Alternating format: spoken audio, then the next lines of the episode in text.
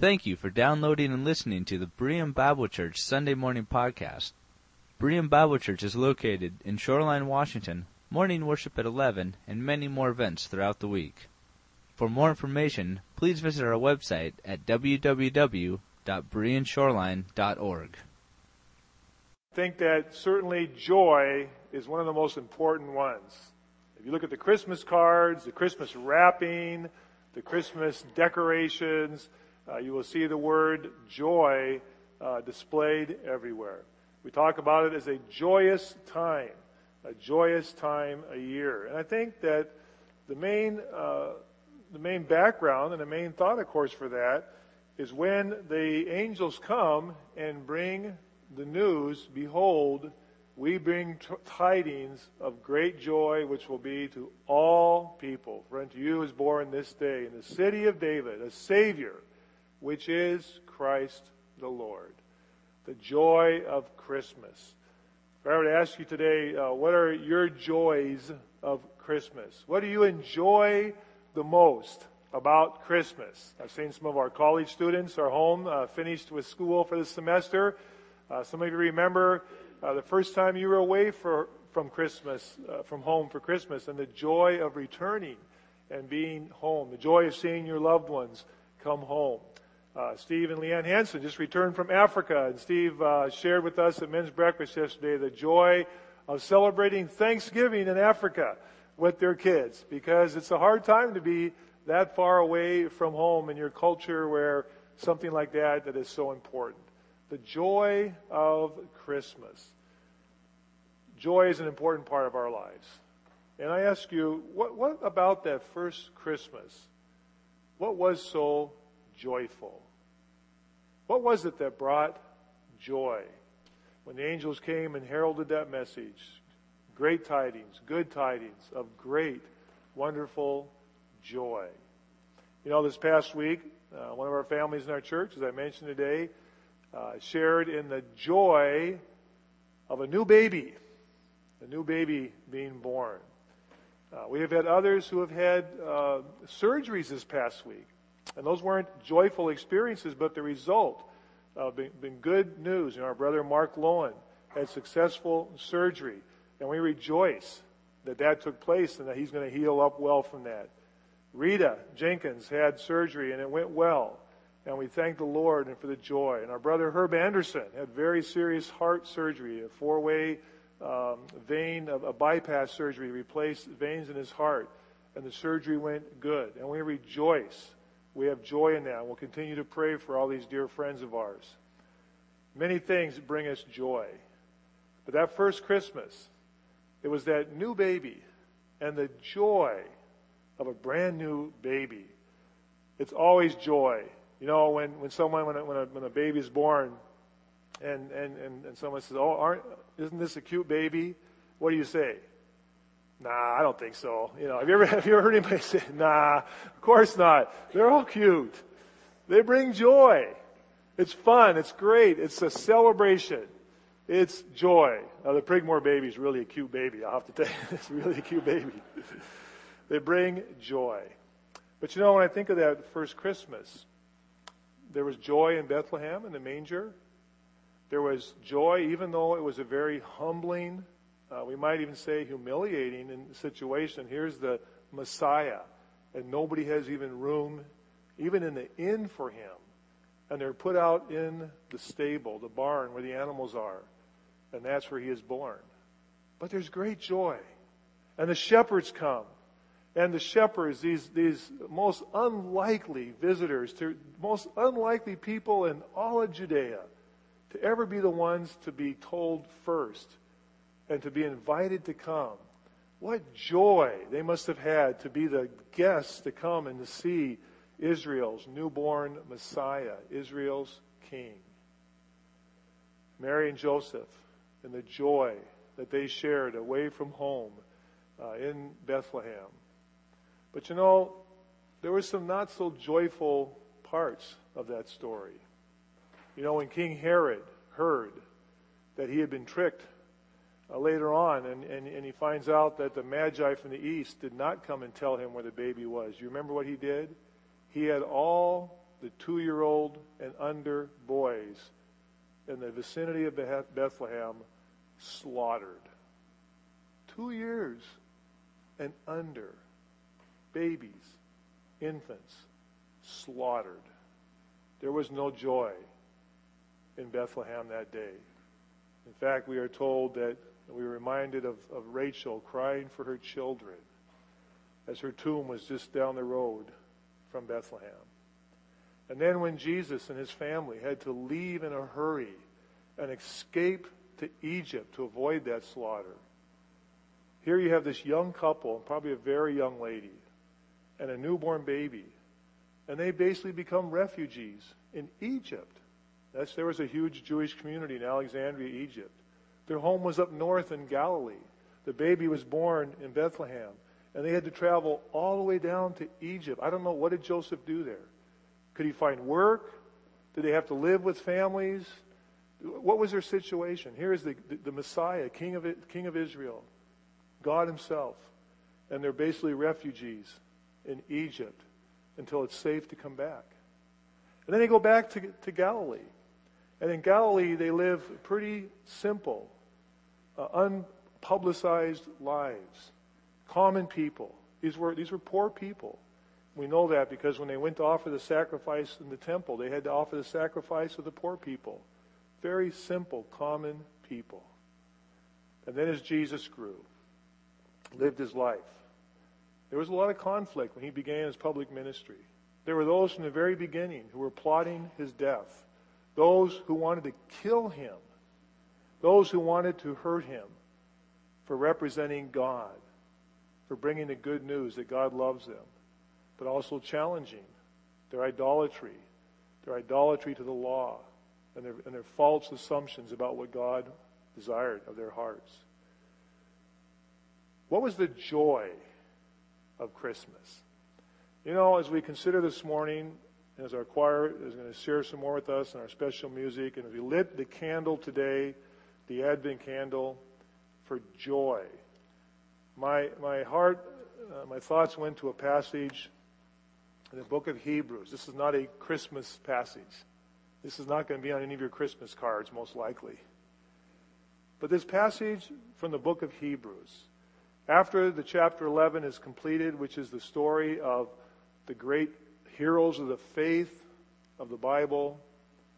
And whoever wrote the book of Hebrews says this Therefore, since we are surrounded by such a great cloud of witnesses, let us throw off everything that hinders, the sin that so easily entangles. Let us run with perseverance the race that is marked out for us. Let us fix our eyes on Jesus, the author and perfecter of our faith who for the joy set before him endured the cross, scorning its shame, and sat down at the right hand of the throne of God. Jesus, the author and finisher, the originator and perfecter of our faith. And this is why when we celebrate this time of year and we bring the Christmas message, uh, we try to remind you and remind ourselves, I remind myself, that the manger in Bethlehem is a story that is, is part of a whole. And the manger in Bethlehem and the cross on the wall and the empty tomb are all that story. The whole story. Jesus, the author and finisher and perfecter of our faith and the author of Hebrews says, we must remember and fix our eyes on Jesus Christ. Fix our eyes on Jesus Christ, who for the joy set before him, what was that joy?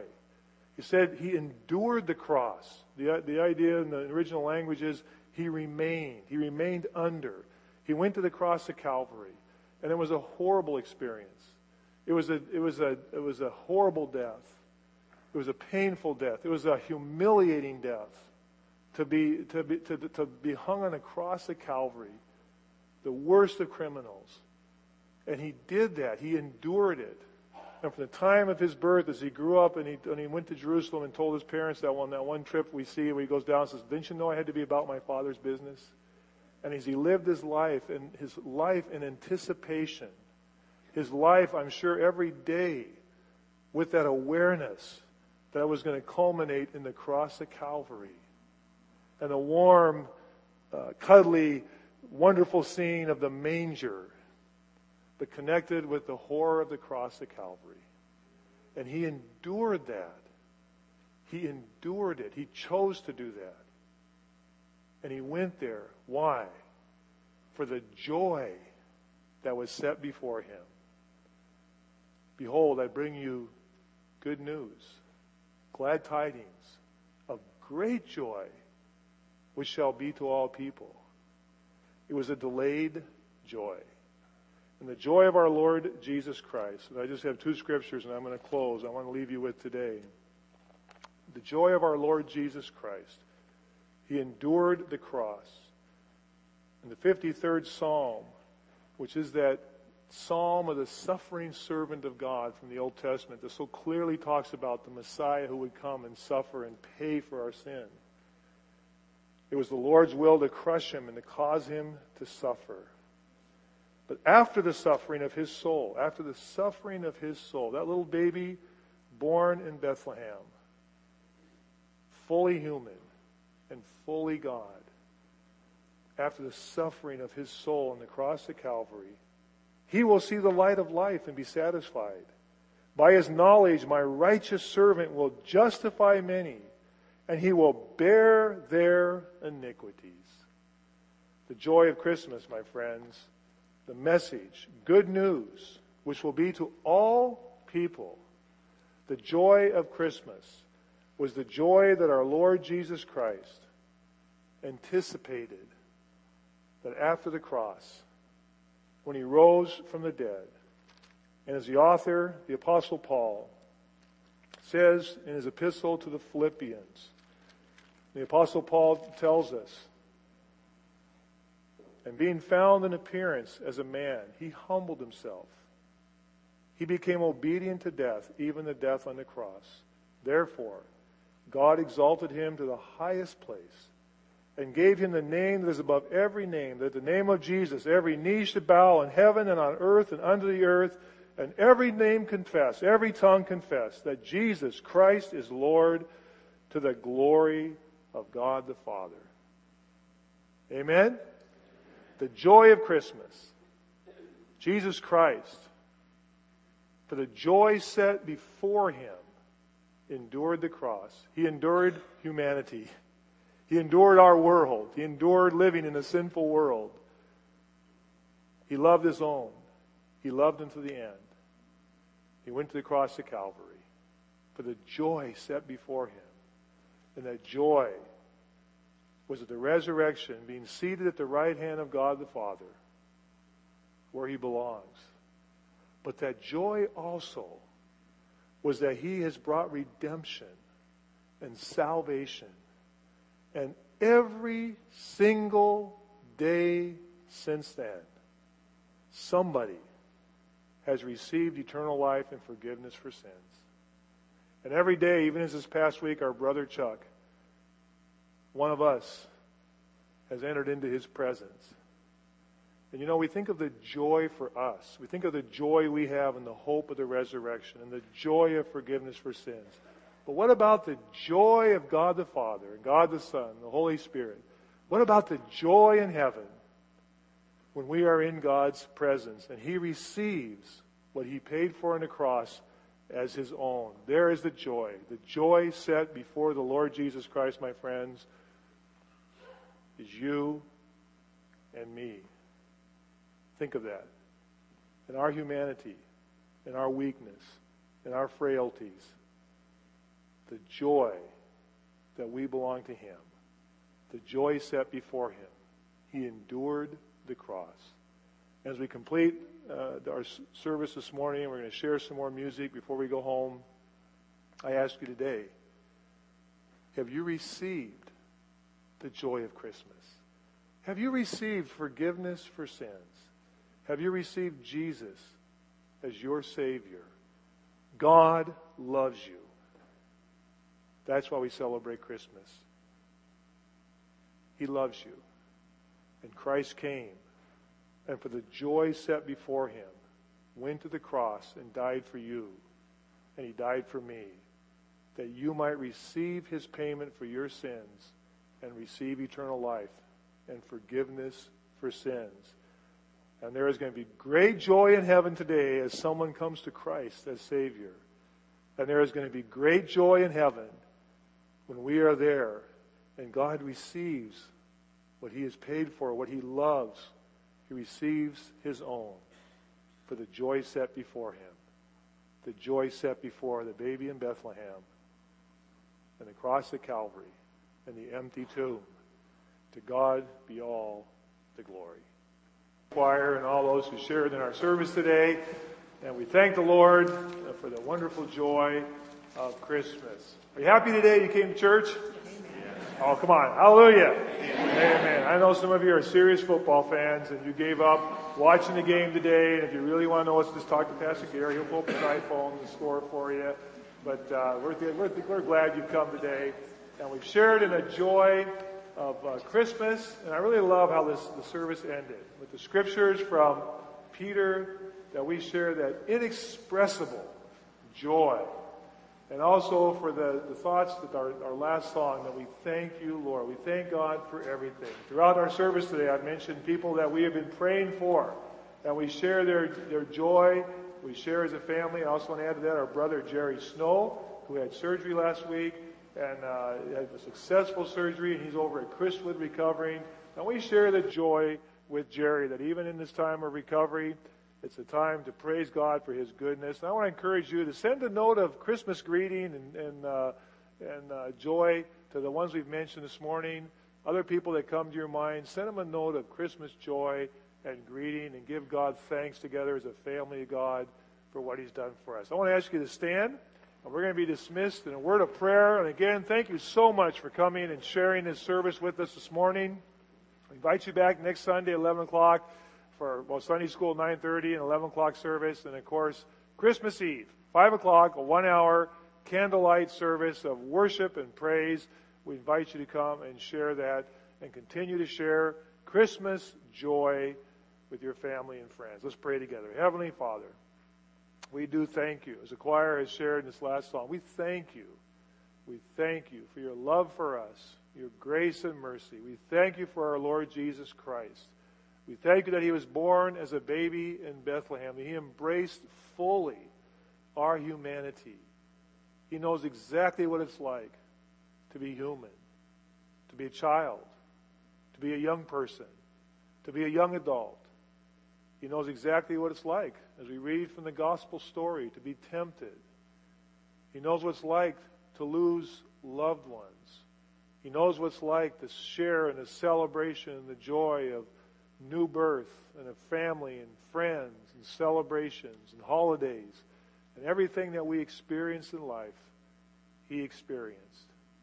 And we thank you that he was fully God and never sinned and went to the cross at Calvary as the perfect and holy substitute and sacrifice to open the way to eternity and forgiveness for sins.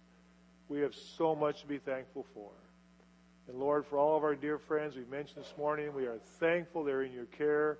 We pray for continued health and strength. We pray for each person here as we go our way today. That whatever our situation in this life is right now, that we will look to you for our joy. And again, I ask, Father, as we leave this place, if there be one person here today who has never received Jesus Christ's forgiveness for their sins and acknowledged their need of salvation, I just pray today in this quiet moment that they would say yes to you. And they would celebrate Christmas this year as part of your family and with the hope of eternal joy with you. In Jesus Christ's wonderful name, we have gathered today and we leave this place rejoicing. Amen.